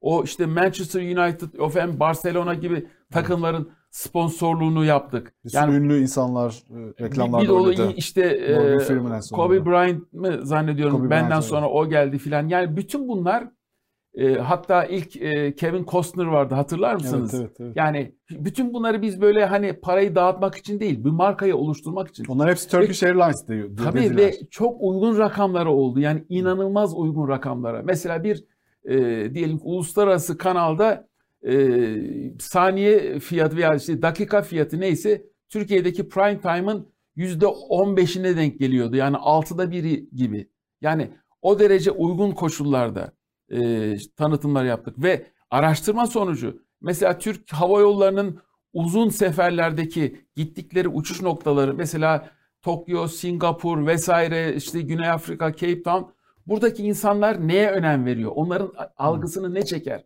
Bunu araştırdık ve şu anlaşıldı ki bu insanların önemli bir kısmı işte Amerikan e, film yıldızlarına ya da işte e, ünlü Barcelona, Manchester United gibi futbol takımlarına ilgi duyuyor. Şimdi bunları bizim markalarımızla eşleştirip THY'nin yüzü halinde oralarda reklam verdiğimizde hemen oradaki dolulukların arttığını ve o zarar eden bir takım operasyonların da karlı hale geçtiğini gördük. Yani bu bir marka e, oluşturma stratejisinin e, çok ehven şartlarda, uygun maliyetlerle yapılmış yılların emekleri. Kalkıp yani bunu e, bilinçsizce böyle yani bir işin neye yapıldığının künhüne vakıf olmadan böyle işte gündelik ihtiyaç için ne olacak? Yani siz onu Türkiye Hava Yolları yaptınız, oraya da yazdınız. E ertesi günü karın mı doyuruyor bu? Yok. Yani bunlar boş işler. Ve yani neyse. e, Nurettin Nebati'nin e, yeni bir açıklaması var. Bunu belki yorumlamak istersiniz. Biz yayındayken bir tweet paylaşımı yapmış. Ve diyor ki e, 2022 yılında birçok ülkeden daha iyi bir performans sergiledik ekonomik anlamda. Siz ekonomistsiniz, aynı zamanda iktisatçısınız. Bunu belki bize anlatırsınız. E, vallahi e, onu ben anlatamam yani. Onun için herhalde e, bütün bu bugüne kadar aldığım eğitimleri ve yaşadığım bütün yaşam tecrübelerini, hayat tecrübelerini alnım, hafızamdan silmem gerekiyor. Yani bu anlaşılabilir bir şey değil. Hangi performansı yakalamışlar? Hangi performansı? Ekonomiyi büyüttük diyorlar. Yani basıyorsun krediyi ondan sonra yaratıyorsun enflasyonu, basıyorsun parayı, yaratıyorsun enflasyonu. Ondan sonra millet bu kargaşa halinde herkes elindeki avucundakini mala vesaire bağlamaya çalışıyor. Kimi evine e, tuvalet kağıdı stoğu yapıyor, kimi evet. çay stoğu yapıyor. Gücü yeten bir yerden arsa alıyor, öbürü yeten varsa araba alabiliyor, ev almaya çalışıyor. Yani herkes parasına göre ve tutuyorsun ve tutuyorsun 360 bin adet Türk lirası olup da bankada mevduatı olan insana 160 küsür milyar lirayı tarımın tarıma verdiğin desteğin 5-6 katı miktarı gözünü kırpmadan veriyorsun. Ondan sonra tabii ki e, enflasyonu daha da azdırıyorsun bu e, ısıtmayla birlikte ekonomiyi. İşte %7 büyüdük. Yani %7 kim büyüdü? Rakamlar büyüdü. Anlatabiliyor muyum? Gerçek anlama baktığın zaman Türkiye kendi etinden veriyor. Yani entropi diyelim buna. Yani kendimizi yakıyoruz. Yani e, bir şey vardır ölüm iyiliği diye bir şey duymuş duydunuz mu bilmiyorum. Yani o sona doğru hücreler buna ciddi bir reaksiyon gösterir ve birdenbire bir canlanma olur. Ve derler ki ya iki gün önce çok iyiydi filan. Sonra pat diye gitti. Yani bu böyledir. Yani yaptıkları iş e, yani artık eldeki bütün imkanları son şeyine kullanmak ama bunun sonu yok. Yani bunun sonu yok ve bunu yapamazlar. Aslında yaptıkları işler yasalara, kanuna, anayasaya da aykırı. Bir kere bütçe kanunu deliyorlar. Yani kendi döneminin dışındaki dönemleri e, borç altına sokabilecek, yükümlülük altına sokabilecek işler yapıyorlar. Yani normalde bunlar anayasaya ve yasalara, bütçe kanununa, Türkiye Cumhuriyeti Anayasası'na aykırı. Yani inanamıyorum yapılan işleri. Hangi performanstan bahsediyorlar? Uzay çalışmaları hakkında ne düşünüyorsunuz? 2023 uzay yılı demiş Cumhurbaşkanı. E doğru. Türk mühendisleri tarafından geliştirilen yerli ve milli gözetleme uydumuz İMC 2023'ün Ocak ayında TürkSat'la işte uzaya fırlatıyoruz. Bir de uzaya bir de ay, aya mı gidiyordu? Uzaya gidiyor galiba. Uzaya da bir kişi gönderilecek. Uzaya ama giden kişi yeni Vallahi giden kişinin önemi yok. Çünkü Elon Musk'a veya kim o hizmet sağlıyorsa ona bilet parasını verdikten sonra herkes gidebilir. Ama işte uydu falan yapıyorsa bizim mühendislerimiz teşekkür ederiz. Sağ olsunlar. İyi bir şey yani. Evet. Uzay çalışmaları böyle. E ne yapayım yani? E, her şeyde karşı çıkacak halimiz yok. Güzel Yok, yapılan işe de Doğru. Yok, e, yok, güzel hayır. diyeceğiz yani. Evet. e, Cumhurbaşkanı'nın kendisiyle alakalı yani muhalefet e, partileri altılı masa ve e, Cumhur İttifakı arasında bir tartışma vardı. İşte adayını e, Erdoğan diyor ki altılı masa adayı açıklasın. Altılı masa da diyordu ki önce siz açıklayın, Cumhur İttifakı açıklasın. Cumhurbaşkanı Erdoğan da e, dedi ki Cumhur İttifakı'nın adayı e, Tayyip Erdoğan'dır. Bunun üzerine Selahattin Demirtaş'ın da bir yazısı var. O bunu çok iddiasız bir açıklama yani Hmm. kendi- olarak yorumluyor. Siz Cumhurbaşkanı Erdoğan'ın kendi adaylığını bu şekilde açıklamasını nasıl yorumluyorsunuz? Çünkü bir de bir şey var. Yani e, Erdoğan böyle olmayabilir. söylüyor ama aday olmayabilir diyen bir Ankara'da böyle e, buna ciddi ciddi inanan bürokrasi siyasette e, epeyce inanan bir e, Ben bu soruyu sayısı pas geçeceğim çünkü hiç önemi yok. Yani neden? e, açıkladığında heyecan yaratıp yaratmaması filan yani ne heyecanı yaratabilir ki Allah aşkına? Yani şimdi açıklasa ne olur, sonradan açıklasa ne olur, erken yapsa seçimi ne olur, zamanda yapsa ne olur? Yani bir- yeni bir hikayesi yok. Bu ülkeye verebileceği yeni bir şey yok. Yoruldu, yordu ve artık gitme zamanı geldi yani bu bu kadar yani onun dışında ben e, bir yorum yapmak istemem açıkçası. Bunu sahadan aldığınız sahalardasınız. Evet. Yani yeterebiliyorsanız yeter diyen insanları çok görüyoruz biz sahada. Hatta bazıları peşimize takılıyor. İşte Bunların peki anketlere yansımamasını nasıl değerlendiriyorsunuz? Şu anda gerçi anketler meselesi muhalefet de iktidar partisi de e, anketlere inanmama konusunda birleşti. Yani ya şöyle şimdi ortada büyük bir e, ikiyüzlülük var. evet. O da şu. Yani herkes analize başlarken ya bu kadar ekonomik sıkıntıya rağmen hala AK Parti'nin oyu %30-32 bandında gibi klişe cümlelerle başlayan ve onun üzerine bina edilen argümanlar var. Bence bütün olay bu argümanları desteklemek üzere sanki onu veri kabul edeceğiz. O bir realiteymiş Düşük gibi. mü daha mı düşük? Çok düşük. Yani e, net söyleyeyim size yani 20'lerin altı üstünü denemeye başladı. Çok net söylüyorum. bunu. Anketlerden mi görüyorsunuz bunu siz? Yani biz bunu e, Sağda. sahada görüyoruz. Çok net olarak görüyoruz. Yani biz işte Antep'te bir miting yaptık. Arkasında geçenlerde İdris Bey biraz bahsetti size. Yani Antep ki AK Parti'nin hakikaten çok ciddi oy aldığı bir kent. E, miting yaptığımızın hemen ertesi günü ve ertesi günü iki takip eden günde 780 kişiyle e, yapılmış bir anket. E, oradaki sonuçlara bakıyoruz. Olay bitmiş yani. Kayseri'de mesela durum nasıl? Kayseri'yi bilmiyorum açıkçası. Kayserililer e, poker poker yüzlüdür. Çok elini açıklamazlar. Şu anda hiç ses seda yok yani sıfır. Hiç tepki yok. Bu ama, Ee, Ama bu eskiden kim- böyle miydi yoksa? Değildi tabii. Eskiden bir e, şey vardı, bir Savunma. canlı bir yönelim vardı. Şimdi nötr yani öyle şeye bakıyorlar. Tahmin ediyorum orada Bu da herhalde benzer bir genelde durum. ama Türkiye'nin geneli böyle bir korku şeyi var, iklimi var. O yüzden kimse böyle rengini belli etmemeye Doğru. çalışıyor. Bu tür yorumları muhalefet partileri yaptığı için Muhalefet Yani. peki güven şeyini aşabildi mi? Yani bunlar yapabilir hissini verebildi mi? Yani sessiz kalıyor diyorsunuz ya özellikle o bölgeler önemli çünkü. Yani sonuç değişecekse oralarda AK Parti'nin oy kaybetmesi lazım. Vallahi şimdi e, efendim işte hani genellikle muhalefete muhalefet eden bir e, şey gelişti, zümre gelişti biliyorsunuz.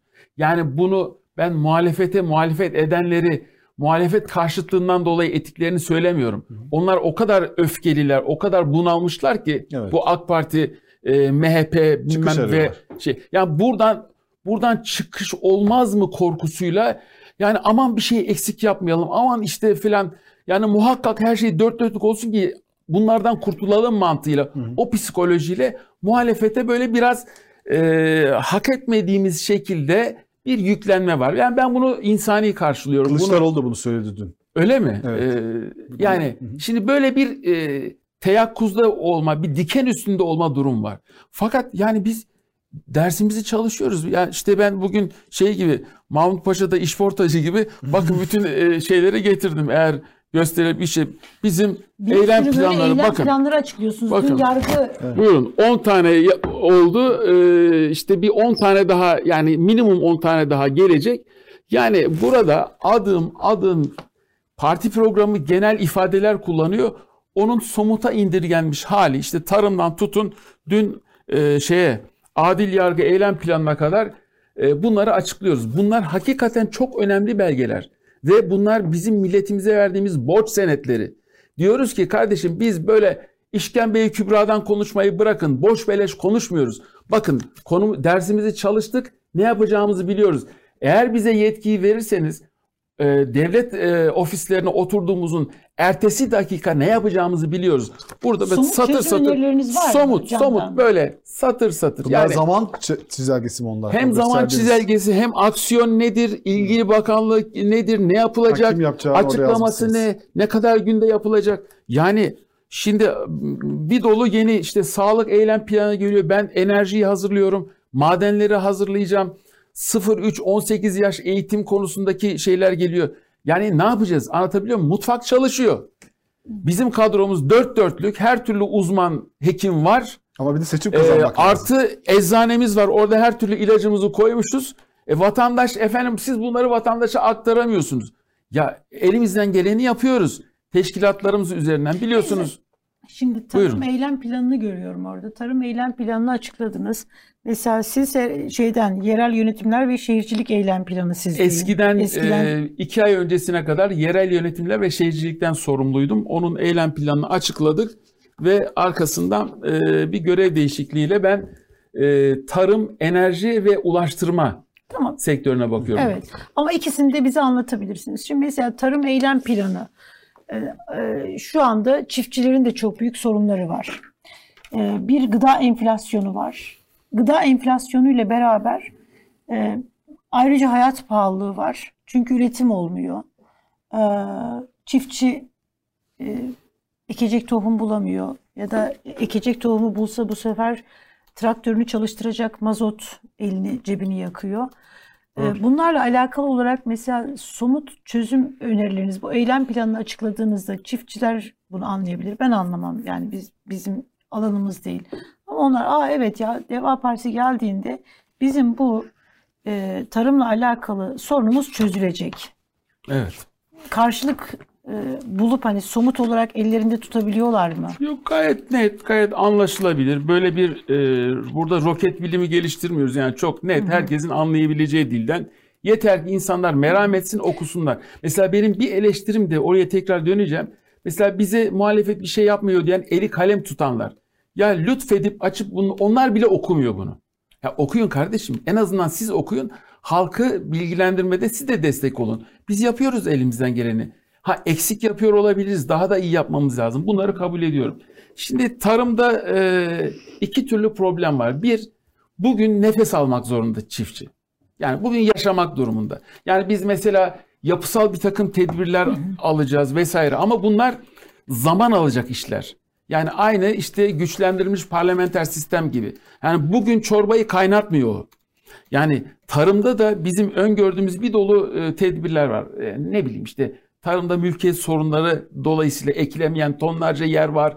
Efendim işte e, tarımsal faaliyetlerde teminat meselesi var. Çünkü mülkiyetler çok ortaklı parçalı olduğu için bankalar onun teminat kabul etmiyor. Ama işte. bunlar köklü sorun. Ya bunlar çok yapısal köklü şeyler. Bunların her birisiyle kavga etmek lazım. Ama mücadele mevcut- etmek lazım. Ama bugünden yarına bu tarlanın ekilmesi lazım. Ha, onun için biz yapısal tedbirleri açıklamakla birlikte o yapısal tedbirler e, köylünün, çiftçinin hayatına dokunacak noktaya gelene kadarki sürede onları e, suni e, solunumla yani e, nefes aldırmak için de tedbirlerimiz var. İşte ne diyoruz? Çiftçi borçlarını en az 2 yıl faizsiz olarak ödemesiz erteleyeceğiz ve uzun zamana yayacağız. Çiftçilerin kullandığı mazotun ÖTV'sini çiftçiye iade edeceğiz. İşte çiftçilere kullandırılan gübrenin maliyetinin fiyatı ne olursa olsun 100 liraysa 50 lirasını, 500 liraysa 250 lirasını çiftçiye destek olarak geri vereceğiz. Çiftçinin toprağına, traktörüne haciz getirmeyeceğiz vesaire. Yani uzatmayayım istiyorsanız hani program e, süresi açısından. Bunun gibi çiftçinin böyle çok rahat anlayacağı ve onun üretimini mümkün kılacak e, geçiş dönemi e, tedbirlerini de e, vaaz ediyoruz burada yapıyoruz ve bunların bütçe karşılıkları var. Yani şöyle hani millet denebilir ki ya işte siyasetçi değil mi? Atıyor. Yani işte şunu vereceğiz, ÖTV'yi bilmem iade edeceğiz falan değil. Bütün bunların rakamı belli ve bunların hesabı kitabı yapılmış ve Türkiye Cumhuriyeti muhtemel bütçesi içerisinde genel bütçeyi ve genel siyaseti rahatsız etmeyecek şekilde yeri konulmuş. Şimdi tarımda e, tarım kanununda e, madde 21 var. Diyor ki milli gelirin yüzde birini siz tarıma destek olarak vereceksiniz. Kanun hükmü. Onun için şu an için 70 küsür milyar para verilmesi lazım. Ama hükümet 29 milyar veriyor. 27 idi lütfettiler 29'a çıkardılar. Yani kanunun emrini de dinlemiyorlar. Yani ha bu e, şeyler e, sübvansiyonlar ne kadar verimli dağıtılıyor o da ayrı bir tartışma konusu ama ya bir kere 75 milyar para vermen gereken yere 29 milyarı bir de vaktinde değil geciktirerek e, çamura yatarak ödüyorsun ama e, köylü e, ekemiyor. İşte diyelim birisi ilaç yapabiliyor, öbürü yapamıyor. İlaç yapamayanın orada gelişen hastalık öbürünü de etkiliyor. Yani memleket tam bir e, curcunaya dönmüş Binali Bey durumda. ama şey dedi, bulduğunuz her yere ekin dedi. Ta- Çiftçilere böyle garanti verdi. Bu güvenilir şey değil mi? İyi bir garanti değil mi bu? Ya Biz de vallahi ekebiliyor muyuz bulduğumuz yeri? onlar paralel evrenden bir çık gelseler şu Türkiye'ye herhalde en azından bir gram vicdanları kalmıştır bir çözüm bulurlar yani. Şimdi ilginç bir bu hay- tarım ve hayvancılık tabii e, esas hayvancılıkta da çok ciddi sorunlar var. E, İ- tarım- İthal yemlerle hayvancılık yapıp tavuk Evet. bilmem ne üreteceğim. Bu olacak iş değil yani. Eski Tarım ve Hayvancılık Bakanı, Orman Bakanı, bu bakanlığın adı sürekli değişiyor. Faruk Çelik, AK Partili. O bir grup e, bir tweetler attı ve e, tarım hayvancılık politikasını eleştirdi. E, özellikle bu? evet. Aa. Dün oldu. E, şey söyledi. Hayvan varlığımızın niteliğinin arttırılması lazım diyor. Bu yüzden domuz, damızlık meselesi ve embriyo transferi bunu büyük harfle yazmış. Embriyo transferi yapılmalı diyor. Fakat diyor bu akamete uğratıldı diyor bu proje. Benim zamanım, hele onun zamanında başlatılmış bir proje. Şöyle Doğru. bir cümlesi yani var. onu biliyorum o konuyu. Ee, diyor ki Bildiğin ülkemizin kazanmasından rahatsız olan kesimler ve onların bu projeye karşı düşmanlıklarının ayrıca yakın zamanda bahsedeceğim diyor. Böyle bir grup insanın e, bu galiba yani bunun böyle doğal olmadığı Yıldıray Bey dini şimdi Amin. buna karşı çıkan insanlar da var galiba. onları bırakın. Onlar e, kendi dinlerini ne kadar biliyor o soru Yani işareti. böyle bir tartışma var yani o anlamda Şimdi söyledim. programın başında hani devlet adamı değil bunlar işte CEO bile değil dedim ya. Şimdi mesele şu. e, yani e, devlet adamı olunca bütün çıkar çatışmalarından kendinizi temizleyeceksiniz. Memleketin geneline bakacaksınız kuş bakışı ve bir bütün olarak bir bütün olarak ülkenin kaynaklarını uygun yerlere sevk ve idare edeceksiniz. Şimdi bu yapılmıyor. Bu mesela diyelim ki tarımsal destekler bile politik tercihler e, çerçevesinde yapılıyor ve orada Türkiye'nin ihtiyacı olan ürün deseni, işte hububat, bakliyat, yağlı tohumlar anlamında bile dengesini kaybetmiş durumda. Şimdi bir takım tek tek kişiler bazen e, Genel Başkanımız Ali Babacan şey diyor işte ithalat lobisi falan diyor. Yani bunlar böyle tesadüfen söylenmiş laflar değil. Birisi gidiyor koltuğun altına bir proje alıyor. İşte efendim şöyledir böyledir. İşte şu ithal şunu bir, bir müddet ithal edersek şöyle olacak. İşte Arjantin'den et fiyatı düzenleriz. işte enflasyona şöyle katkıda bulunur gibi alttan alta da böyle e, gaz veriyor. Falan tamam işte şurayı gübreyi şöyle açın, iki ay açın, kapatın filan. Yani tek tek bireylerin, o kurnaz bireylerin kendi çıkarları için uydurdukları projeler maalesef karşılık görüyor Ankara'da. Yani bir Yani ikna bir- ediyorlar bir- yöneticileri. İkna ediyorlar. Efendim ikna ediyorlar diyelim yani bana göre iknanın da ötesinde paylaşmasını da biliyorlar zannediyorum. Ee, ikna ediyorlar diyelim bununla yeterli e, şey edelim. Ve tek tek gelen böyle cin fikirleri devreye sokarak Türkiye'nin genelini iyileştirebileceklerine dair bir yanılgı içindeler. Böyle bir şey yok. Devlet adamı olabilir. İnsanlar size fikirlerle gelebilir. İşte diyebilir ki ya Çanakkale'ye köprü güzel oldu bir de altına tünel yapmamız lazım. Siz bize gelir garantisi verin de bir de tünel yapalım diye böyle parlak bir fikirle gelebilir birisi ama siz devlet adamı olarak onu ha öyle güzel e, teşekkür ederim aklında sağlık deyip ondan sonra ülkenin genel çıkarı çerçevesinde değerlendirmeniz lazım. Yoksa böyle gözü kapalı her e, koltuğun altına bir e, projeyle gelip de sana Türkiye'yi kurtaracak cin fikir sunan uyanıklara da e, açıkçası e, devleti e, yol geçen hanına çevirtmemeniz Böyle mi alınıyor kararlar şu anda Ankara'da? Ya he- tabii hepsi böyle değil ama Yani tek tek iyi bir takım şeyler yapmak bile bir bütünde iyilik doğurmayabilir. Yani açıkçası e, bakanlıklar bakanlık olmaktan çıkmış. Beştepe'de paralel bir gölge bakanlar e, sistemi var. Ve e, bütün kararlar gidiyor gidiyor tek adama. O tek adama erişilebilecek, vakit bulunacak, izah edilecek, mantıklı olarak o ikna olacak, karar verecek aşağı doğru tekrar direkt bakanlığa değil. Danışmanlar üzerinden bakanlığa bunu yap, bunu yapma. Yani ya uzmanlık bakanlıkta kardeşim. Sen oradaki Beştepe'deki danışman olarak ne anlarsın bu işlerden? Şöyle mi diyorsunuz bakanlar ve aslında Erdoğan arasında da iletişim kopukluğu var. Ya bakanlarla kendi bakan yardımcılarını kendileri mi atıyorlar Allah aşkına? Bir insan e, kendi ekibinin üyelerini kendi atar değil mi? Öyle bir şey var mı? Ya tamamen bir curcuna. Şimdi e, eski bakan Erdoğan Bayraktar e, sözcü yazarı Serpil Yılmaz'a bir röportaj verdi. Tarım işine tarım, girmiş tarım, evet tarımla uğraşıyor. Ve burada bir tespitte yani siz de tarımla alakalı bir eylem planınız olduğu için söylüyorum. E, diyor ki devlet teşvik açıklıyor çiftçiler için. Diyor ki bu devlet teşviklerinden gerçek çiftçiler değil teşvikleri almayı öğrenen uyanıklar yararlanıyor.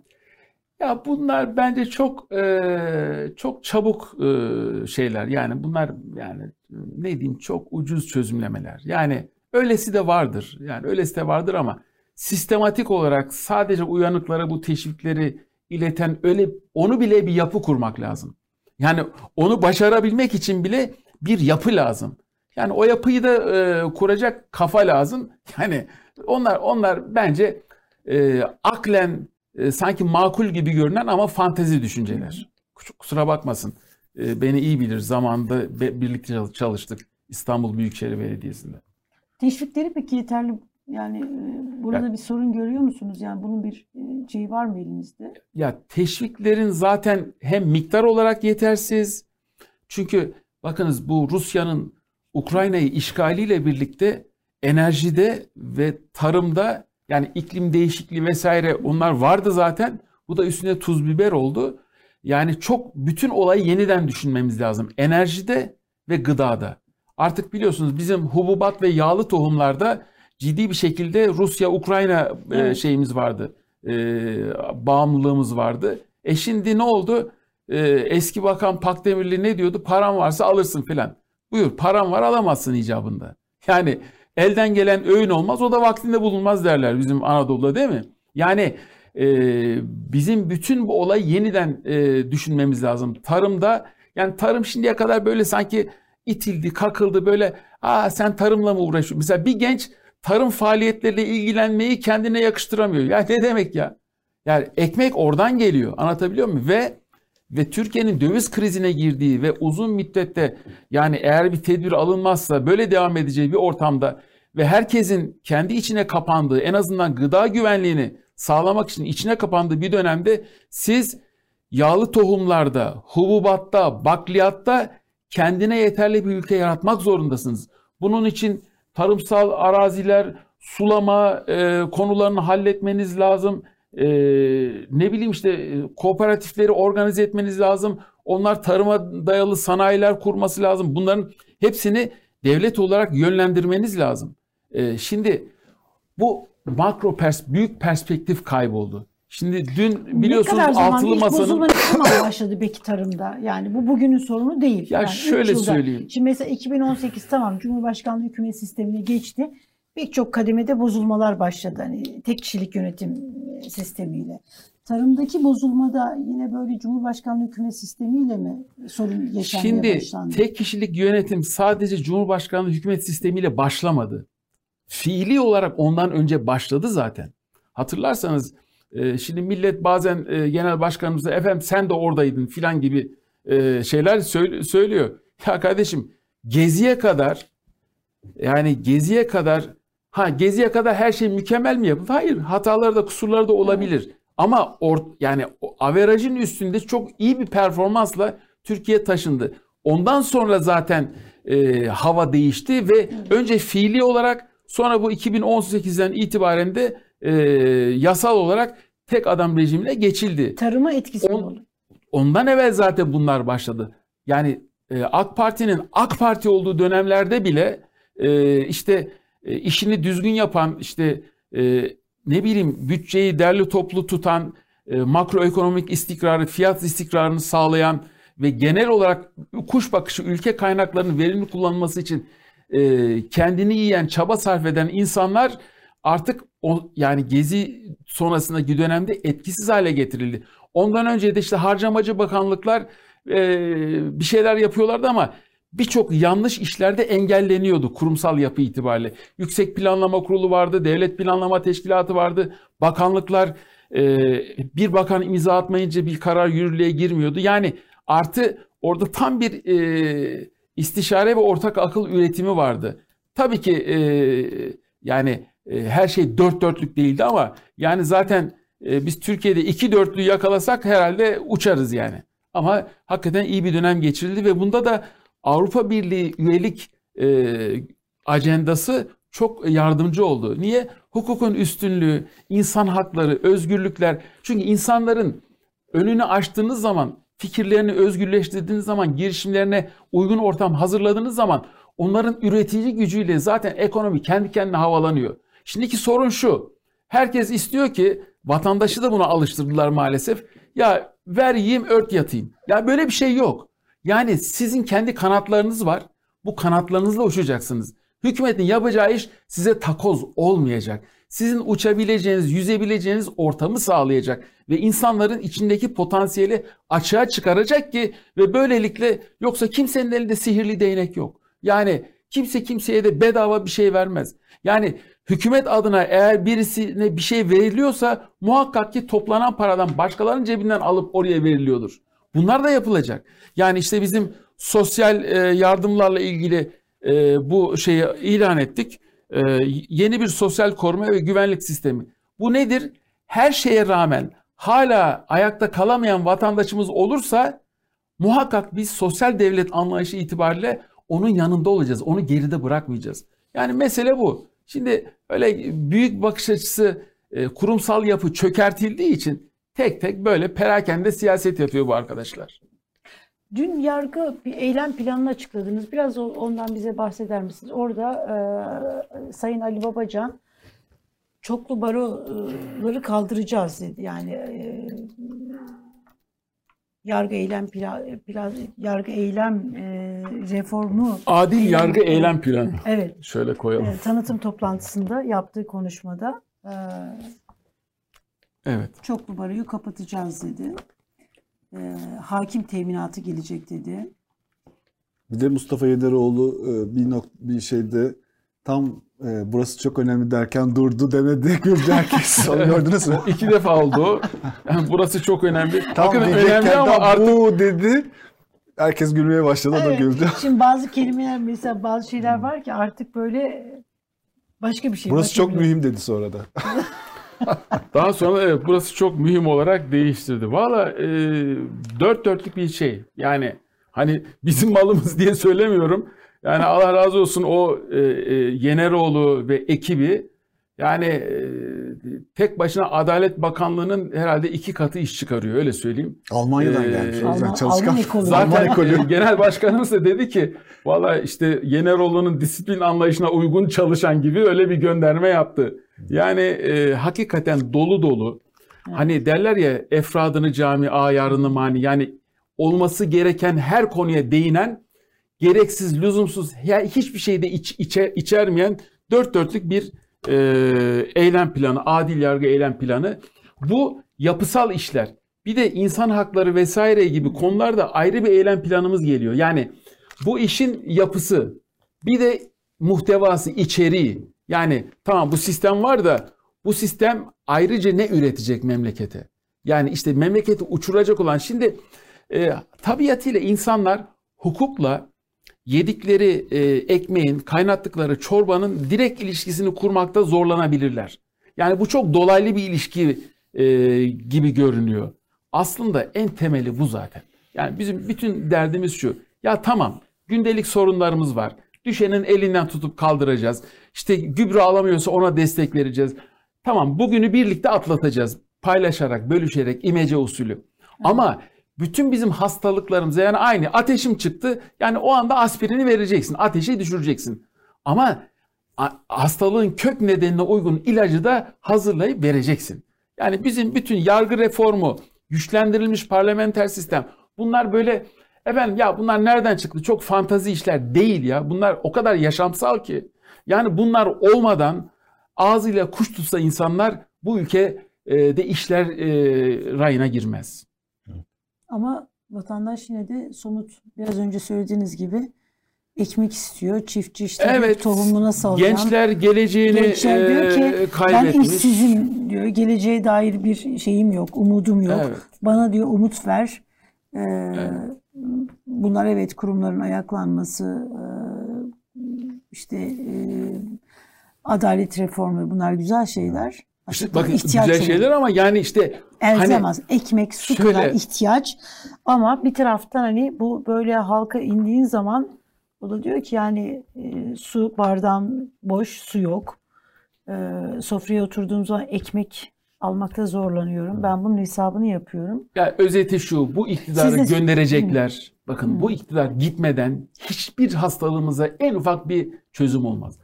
Milletimiz bu iktidarı gönderecek, yeni bir dönem açılacak. Emin olun birinci dakikasından itibaren Türkiye'de iklim değişecek. Ve ondan sonra makul, mantıklı kurumları, e, derli toplu insanlar ve kadrolar var. Yani mesela e, sadece bizim Deva Partisi kadroları görüyorsunuz mesela. Yani onun ötesinde bütün Türk milleti bizim kadromuz. Çünkü iktidara geldiğimiz zaman ehil, emin kim varsa alıp e, uygun olan yere yerleştireceğiz. Yani şimdiki olduğu gibi nerede paralı ve prestijli, ünvanlı iş var oraya bizim işte ahbap çavuş ondan sonra diğer insanlar parya gibi aşağıda çalışsınlar ama çalışamazlar zaten. Yukarıdaki konuyu bilmediği için onları da yönetemiyor.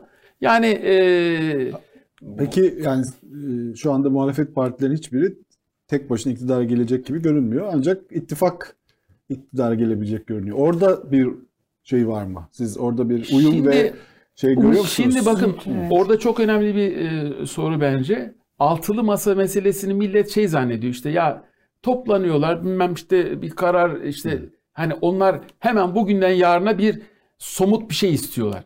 Ya kardeşim ona yavaş yavaş bütün katları çıkıyoruz biz. Herkes çatıyla ilgileniyor. Yani çok çünkü Adayla. o magazin e, Ama önemli o. Ama bir dakika öyle bir değil dakika, ya. İşin dakika. magazin değil yani Biliyorum. aday. Şimdi ismi açıklayın. ismi aç- yani mesele o değil. Şu anda altılı masa seçimden sonra hemen ertesi günü bu insanların iş derdi var, aş derdi var, gelecek derdi var değil mi? Yani buna da hazır olması lazım. Adalette dertler var. Buna da hazır olması lazım. Mesela e, pazartesi günü biliyorsunuz e, Altılı Masa'nın Kurumsal Reformlar Ekonomi- Komisyonu ekonomistler daha çok. Tabii ekonomistler Kurumsal Reformlar Komisyonu e, açıklamasını yaptı, belgesini sundu ve orada mesela e, durum hasar tespit komitesi gerçek durumu tespit etmeye yönelik işler yapacak. İşte ekonomik sosyal konseyin yapısı geliştirilecek, işlerlik kazandırılacak. Strateji ve planlama teşkilatı kurulacak. Bu Devlet Planlama Teşkilatı'nın tam değil. Biraz daha makro bakan yani tek tek işlerden daha az ilgilenen ama bir bütün olarak hükümete ciddi manada danış, danışmanlık yapan. Yani uyanık birisi gelip de devletin başına ya şöyle çok iyi bir iş var dediği zaman "Cık, öyle değil diyebilecek. Anlatabiliyor muyum? Ve Türkiye Cumhuriyet Merkez Bankası'nın gerçekten fiyat istikrarı ve enflasyon konusunda sadece odaklanmasını temin edecek şeyler açıkladı. Şimdi bunun gibi birçok konularda tematik çalışmalar var. Bunlar e, inşa edilecek. Yani şuraya takılmayalım. Efendim tek aday çıkarabilir mi çıkaramaz mı? Tek aday çıkarmak için bir irade var. Ama diyelim ki çıkmadı. Yani oldu ki çıkmadı. böyle bir ihtimal var mı? Bu ihtimal var tabii. Düşük de olsa böyle bir ihtimal var. Ee, o halde bile o mal, altılı masaya Bu oturan aynı zamanda partiler... o masanın dağılması anlamına da Hayır, geliyor. hayır. İşte bakın biz olayı uzun vadeli düşünüyoruz. Çünkü memleket bir ölüm kalım savaşı içerisinde. Artık partiler şunlar bunlar birebir kendi ajandasını illa ittirmek yerine memleketin önce bir sahili selamete ulaştırmak zorundalar. Onun için seçim sonrasında tek aday çıkması en ideal. Tek aday çıkmasa bile bu reformlar, e, güçlendirilmiş parlamenter sistem, kurumsa, kurumların reforme edilmesi dahil, bu tematik çalışmalar dahil bir irade var. Bunlar sahneye konulacak. Efendim ittifaklı veya ittifaksız.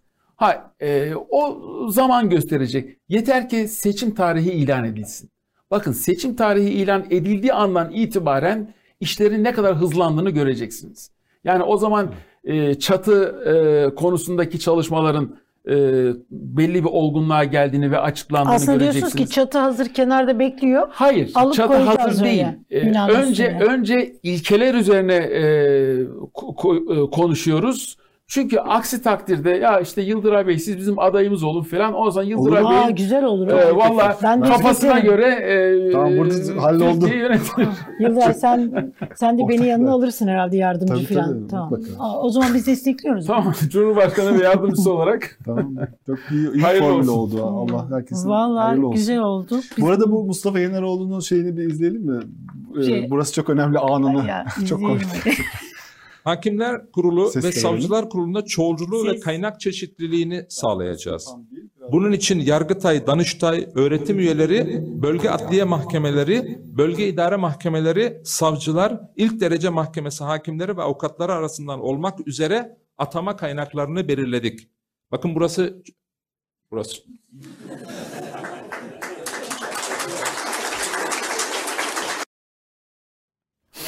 Gerçekten çok spontan Evet, böyle. Devamında da toparlıyor. Burası çok mühim olarak değiştiriyor. Devamında da var. Evet güzelmiş. Ya güzelmiş. Çok teşekkürler Candan Bey. Çok Sağ olun. teşekkürler. Çok sağ olun. Ben teşekkür İyi ederim. geldiniz. Sağ olin. Evet. Cumhurbaşkanı adayını da belirledik. Siz Ankara'ya sorun siz kalmadı. orada artık hani kulisleri mulisleri yaparsınız. Kulise gerek yok. Kamuya açık şekilde. Bitti olay bitti artık. Ne kulisi? Doğru canım altılı masa ne demişti Özer Sencar? Altılı masa niye veriyor? Kamuoyu verecek. Biz biz de kamuoyuyuz Biz yani. de evet tabii. Biz de karar verebiliriz yani burada. Evet, öyle. Evet. Hayırlı olsun. Niye hayırlı olsun? Niye genç birisi olmasın? Biz destekliyoruz. Çok teşekkürler Sağ olun, Candan çok Bey. teşekkür Ben sağ olun. teşekkür ederim konuk ettiğiniz için. Bakın burası çok önemli. Ben bunu söylemiş olayım. evet haftanın e, son programını e, gerçekleştirdik. Deva Partisi Genel Başkan Yardımcısı Sayın Candan Karlıtekin'i ağırladık programımızda. E, haftaya inşallah sizlerle birlikte olacağız. Görüşünceye kadar kendinize iyi bakın.